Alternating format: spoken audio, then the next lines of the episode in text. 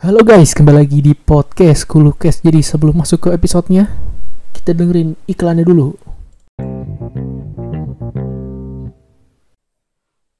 Jadi pada malam 1 Oktober tahun 2017, seorang bernama Stephen Paddock, seorang pria berusia 64 tahun dari Mesquite, Nevada, menembaki kerumunan yang sedang menghadiri festival mu- musik Route 91 Harvest di Las Vegas Strip di Nevada.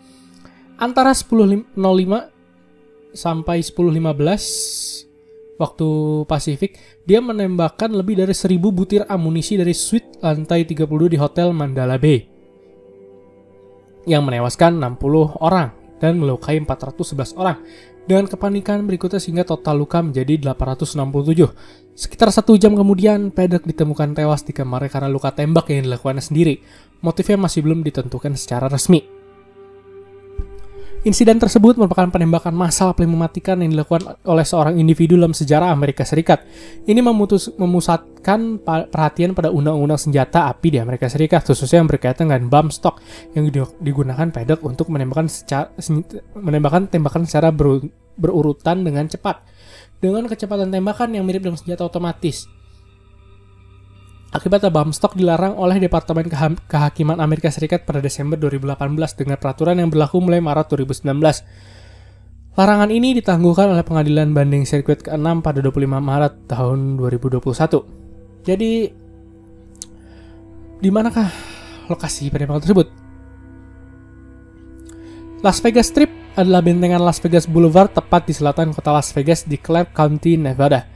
The Strip dikenal dengan konsentrasi kasino dan hotel resort, termasuk Mandala Bay yang berlantai 43 di barat daya persimpangan dengan Mandala Bay Road di kota Paradise yang tidak berhubungan.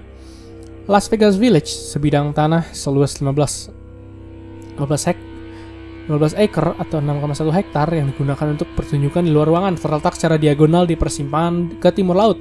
Mulai tahun 2014 dan seterusnya tempat tersebut menjadi tuan rumah festival musik country Route 91 Harvest tahunan. Festival 2017 berlangsung dari 29 September hingga 1 Oktober dengan lebih dari 22.000 peserta pada hari terakhir. Lalu, siapakah pelaku pelaku penembakan ini? Penembakan massal terparah dalam sejarah negara Amerika Serikat. Stephen Paddock adalah seorang mantan auditor dan pengusaha real estate berusia 64 tahun yang tinggal 80 mil atau 130 km timur laut Las Vegas di sebuah komunitas pensiunan di Mesquite, Nevada. Dia dua kali bercerai, memiliki pacar dan tidak memiliki anak. Dia adalah putra Benjamin Paddock, seorang perampok bank yang masuk dalam daftar paling dicari FBI tahun antara tahun 1969 dan 1977. Satunya satu-satunya interaksi Paddock yang tercatat dengan penegak hukum adalah kutipan lalu lintas. Paddock adalah seorang pejudi dengan taruhan tinggi yang memasang taruhan pada tingkat yang cukup tinggi untuk mendapatkan hadiah yang berharga, manfaat gratis seperti kamar dan makanan. Dia adalah sosok yang akrab bagi tuan rumah kasino di Las Vegas, tapi tidak dikenal di antara pejudi berisiko tinggi lainnya karena dia kebanyakan bermain video poker pemain tunggal. Dia dilaporkan menyendiri dan peminum berat. Pedok telah kehilangan sejumlah besar kekayaannya selama 2 tahun sebelumnya, tetapi telah melunasi semua hutang hutang judi sebelum terjadinya sebuah penembakan. Jadi persiapannya ini men- menurut pacarnya, Pedok berulang kali mengeluarkan Las Vegas Village dari jendela yang berada di kamar ketika mereka tinggal di Mandela Bay sebulan sebelum penembakan. Pedok juga mungkin telah mempertimbangkan untuk menyerang untuk menyerang peristiwa sebelumnya. Dia telah meneliti tempat-tempat berskala besar di kota-kota seperti Boston setidaknya sejak Mei 2017 dan telah memesan kamar yang menghadap ke festival Lollapalooza Agustus 2017 di Chicago. Tapi dia tidak melakukannya. Dari 17 September, Pedok tinggal di The Ocean di downtown Las Vegas yang menghadap ke festival terbuka Life is Beautiful yang berlangsung dari 22 hingga 24 September. Istilah pencari pencarian internet Pedok mulai pertengahan September termasuk senjata memukul, bagian balistik 308, SWAT Las Vegas, dan apakah polisi menggunakan bahan peledak. Pedok tiba di La- Mandala Bay pada 25 September 2017 dan memesan kamar 32135. Kamar gratis di lantai 32. Empat hari kemudian, dia juga masuk ke kamar 32134 yang terhubung langsung. Kedua suite menghadap ke, lo- ke lokasi konser di Las Vegas Village. Selama tinggal di Teluk Mandalay, Pedok menghabiskan sebesar bagian waktunya untuk berjudi. Biasanya di malam hari dia berinteraksi dengan karyawan lebih dari 10 hari termasuk dua kali pada hari penembakan. Juru bicara MGM Resort International mengatakan mereka semua bersifat normal. Catatan ponsel menunjukkan bahwa dia juga melakukan beberapa kunjungan ke rumahnya di Mesquite. Dengan bantuan yang sering dari pelayan hotel, dia membawa 5 koper ke kamarnya pada tanggal 25 September, 7 pada tanggal 26, 2 pada tanggal 28, 6 pada tanggal 30, dan 2 pada tanggal 1 Oktober. Dan tentunya isi-isinya adalah, adalah banyak sekali senjata, peralatan yang terkait seperti bor, dan amunisinya termasuk 14 senapan AR-15, beberapa di antaranya dilengkapi dengan bump stock, dan 12 di antaranya memiliki magazine 100 peluru, 8 senapan tipe AR-10, sebuah bolt action, senapan, dan revolver.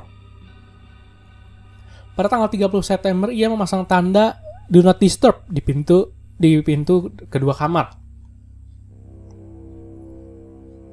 Penembakan massal terjadi antara pukul 10.05 dan 10.15 malam pada 1 Oktober yang merupakan malam ketiga dan hari terakhir festival. Ketika penembakan dimulai, penyanyi musik country Jason Aldean memberikan penampilan penutup. Sesaat sebelum pukul 10 malam, penjaga keamanan hotel Jesus Campos dikirim ke lantai 32 untuk menyelidiki peringatan pintu terbuka. Dia mencoba membuka pintu yang menyediakan akses langsung ke lantai, tapi ternyata begitu pintu itu pintu itu tidak mau terbuka. Setelah Campos memasuki lantai dia menemukan bracket berbentuk L yang disekrup ke pintu dan kusen pintu yang bertanggung jawab untuk menghalangi pintu agar tidak terbuka. Setelah melaporkan penemuan itu ke pusat pengirimannya, dia mendengar apa yang dia pikir adalah suara pengaboran cepat yang datang dari kamar 32135 dan pergi untuk menyelidiki masalah tersebut. Sekitar pukul pukul 10.05 paha kanannya terkena salah satu dari 35 peluru yang ditembakkan pedok melalui pintu kamarnya.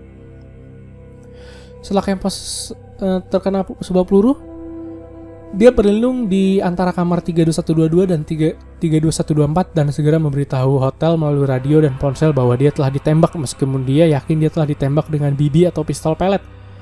Pada saat yang sama, pekerja pemeliharaan Stephen Shock berada di lantai yang sama untuk memperbaiki pintu dan dilaporkan telah dibarikade oleh kampus. Kampus yang sudah terluka menemui Shock dan menyuruhnya berlindung. Shock menghubungi petugas operator hotel melalui radionya memberitahu mereka tentang penembakan yang sedang berlangsung dan meminta mereka untuk memanggil polisi baik Departemen Kepolisian Las Vegas maupun MGM Resort International pemilik Mandela Bay tidak mengonfirmasi ketika informasi tentang penembakan awal disampaikan kepada polisi. Setelah Pedok menggunakan palu untuk memecahkan dua jendela di kedua kamar suite-nya, dia mulai menembaki jendela itu pada pukul 10.05. Dia akhirnya menembakkan lebih dari seribu seribu butir peluru dengan berjarak sekitar 450 meter ke penonton festival. Dia awalnya mulai dengan beberapa tembakan tunggal sebelum menembak dalam semburan yang biasanya berkisar di 80 peluru sampai 100 peluru. Banyak orang di kerumunan awalnya mengira tembakan itu sebagai kembang api. Selama penembakan, pagar keamanan menghalangi penonton konser untuk melarikan diri dari tanah beton seluas 15 hektar. Penembakan itu putus berlanjut dan beberapa saat selama 10 menit dan berakhir pada pukul 22.15. Selain menembaki penonton konser, Pedok menembakkan 8 peluru ke tangki bahan bakar jet besar di Bandara Internasional McCarran yang berjarak 600 meter. Dua dari peluru itu mengenai bagian luar tangki, dengan satu peluru menembus tangki, bahan bakar tidak meledak karena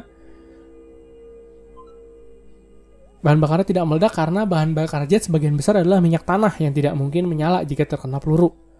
Selama penembakan, petugas polisi awalnya bingung apakah tembakan itu berasal dari Teluk, Mande Teluk Mandalay, Hotel Luxor, atau di tempat festival. Ada juga beberapa laporan palsu tentang penembakan yang penembak tambahan di hotel lain di Strip. Petugas akhirnya melihat beberapa kilatan tembakan dari tengah sisi utara Teluk Mandalay dan merespon ke hotel. Pukul 22.12, dua petugas di lantai 31 melaporkan suara tembakan di lantai di atas mereka saat petugas tiba di lantai 32 pada pukul 22.17 dan bertemu kampus menit kemudian. Dia mengarahkan mereka ke, ke kamar pedok dan membantu yang lain mengungsi. Kampus kemudian mengarah, diarahkan untuk mencari perhatian medis untuk dirinya sendiri. Antara pukul 10.26 malam dan 22.30, 8 petugas tiba di lantai 32. Beberapa petugas itu secara manual menerobos pintu yang telah disekrup pedok dengan bracket. Tembakan telah berhenti dan polisi bergerak secara sistematis menyusuri lorong, mencari dan membersihkan setiap ruangan. Menggunakan kunci utama yang disediakan oleh kampus pukul 22.55, petugas selesai Mengevokasi tamu pada pukul 23.20, polisi menerobos kamar 32135 dengan bahan peledak. Pedek ditemukan tewas di lantai dengan luka tembak di kepala. Polisi kemudian menerobos 32134. Saat memasuki kamar hotel, seorang petugas tidak sengaja menembakkan tiga peluru di senjatanya, tapi peluru itu tidak mengenai siapa pun. Pada pukul 11.27, petugas mengumumkan melalui radio polisi bahwa seorang tersangka tewas. Bandara Indonesia Makaran yang berdekatan dengan lokasi penembakan ditutup selama beberapa jam. Sekitar 300 orang memasuki lapangan bandara saat mereka melarikan diri dari penembakan hari ini mendorong para pejabat untuk menutup keempat landasan pacu. Lebih dari 25 penerbangan dialihkan untuk memastikan bahwa tidak ada pesawat yang terkena tembakan, sementara penerbangan lainnya dibatalkan sebelum operasi lapangan udara dilanjutkan pada 12.40 pada 2 Oktober. Sebagian besar Las Vegas Boulevard ditutup sementara tim polisi SWAT menyisir tempat dan bisnis sekitarnya pada pukul 14.45 pada 2 Oktober, keadaan darurat diumumkan di Clark County. Pada awal Oktober, Sheriff Lombardo mengidentifikasi tersangka sebagai Stephen Paddock. 58 orang ditembak mati di festival musik. Bunuh diri Paddock adalah satu-satunya kematian di Mandela Bay Hotel. Kematian langsung terdiri dari 36 wanita dan 22 pria. Korban tertua berusia 67 tahun dan yang termuda berusia 20 tahun. 34 berasal dari California, 6 dari Nevada, 4 dari Kanada, 2 dari Alaska, dan Utah dan masing-masing satu dari Arizona, Colorado, Minnesota, Massachusetts, New Mexico, Pennsylvania, Tennessee, negara bagian, negara bagian Washington, West Virginia, West Virginia dan Wisconsin. Kantor Kolonel Kabupaten Clark menetapkan bahwa 58 korban tewas akibat luka tembak, 31 korban dinyatakan meninggal di tempat kejadian, sementara 27 lainnya kemudian meninggal karena luka-luka mereka di rumah sakit. Dengan yang terakhir meninggal pada 3 Oktober, dua hari kemudian. Insiden tersebut merupakan penembakan massal paling mematikan yang dilakukan oleh seorang di individu, individu di Amerika Serikat, melebihi jumlah korban tewas penembakan klub malam Orlando 2016 di mana 49 orang kehilangan nyawanya. Di mana yang akan gue bahas? Di mana hal itu akan gue bahas di episode-episode yang akan datang. Seorang wanita berusia 57 tahun dari California lumpuh dari penembakan itu dan meninggal pada 15 Oktober 2019, lebih dari 2 tahun kemudian.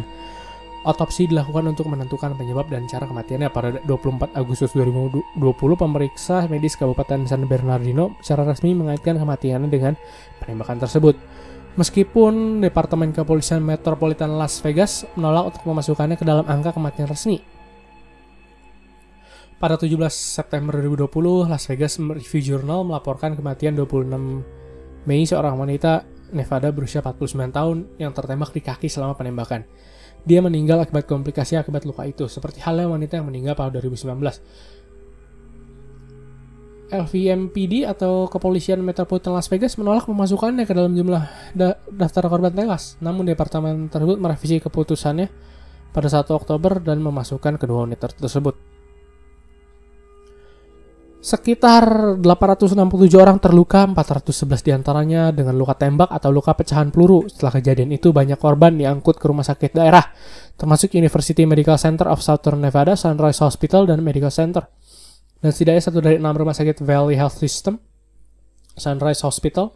Sunrise Hospital merawat sebagian besar korban luka, yaitu 199 pasien, 150 di antaranya tiba dalam waktu sekitar 40 menit.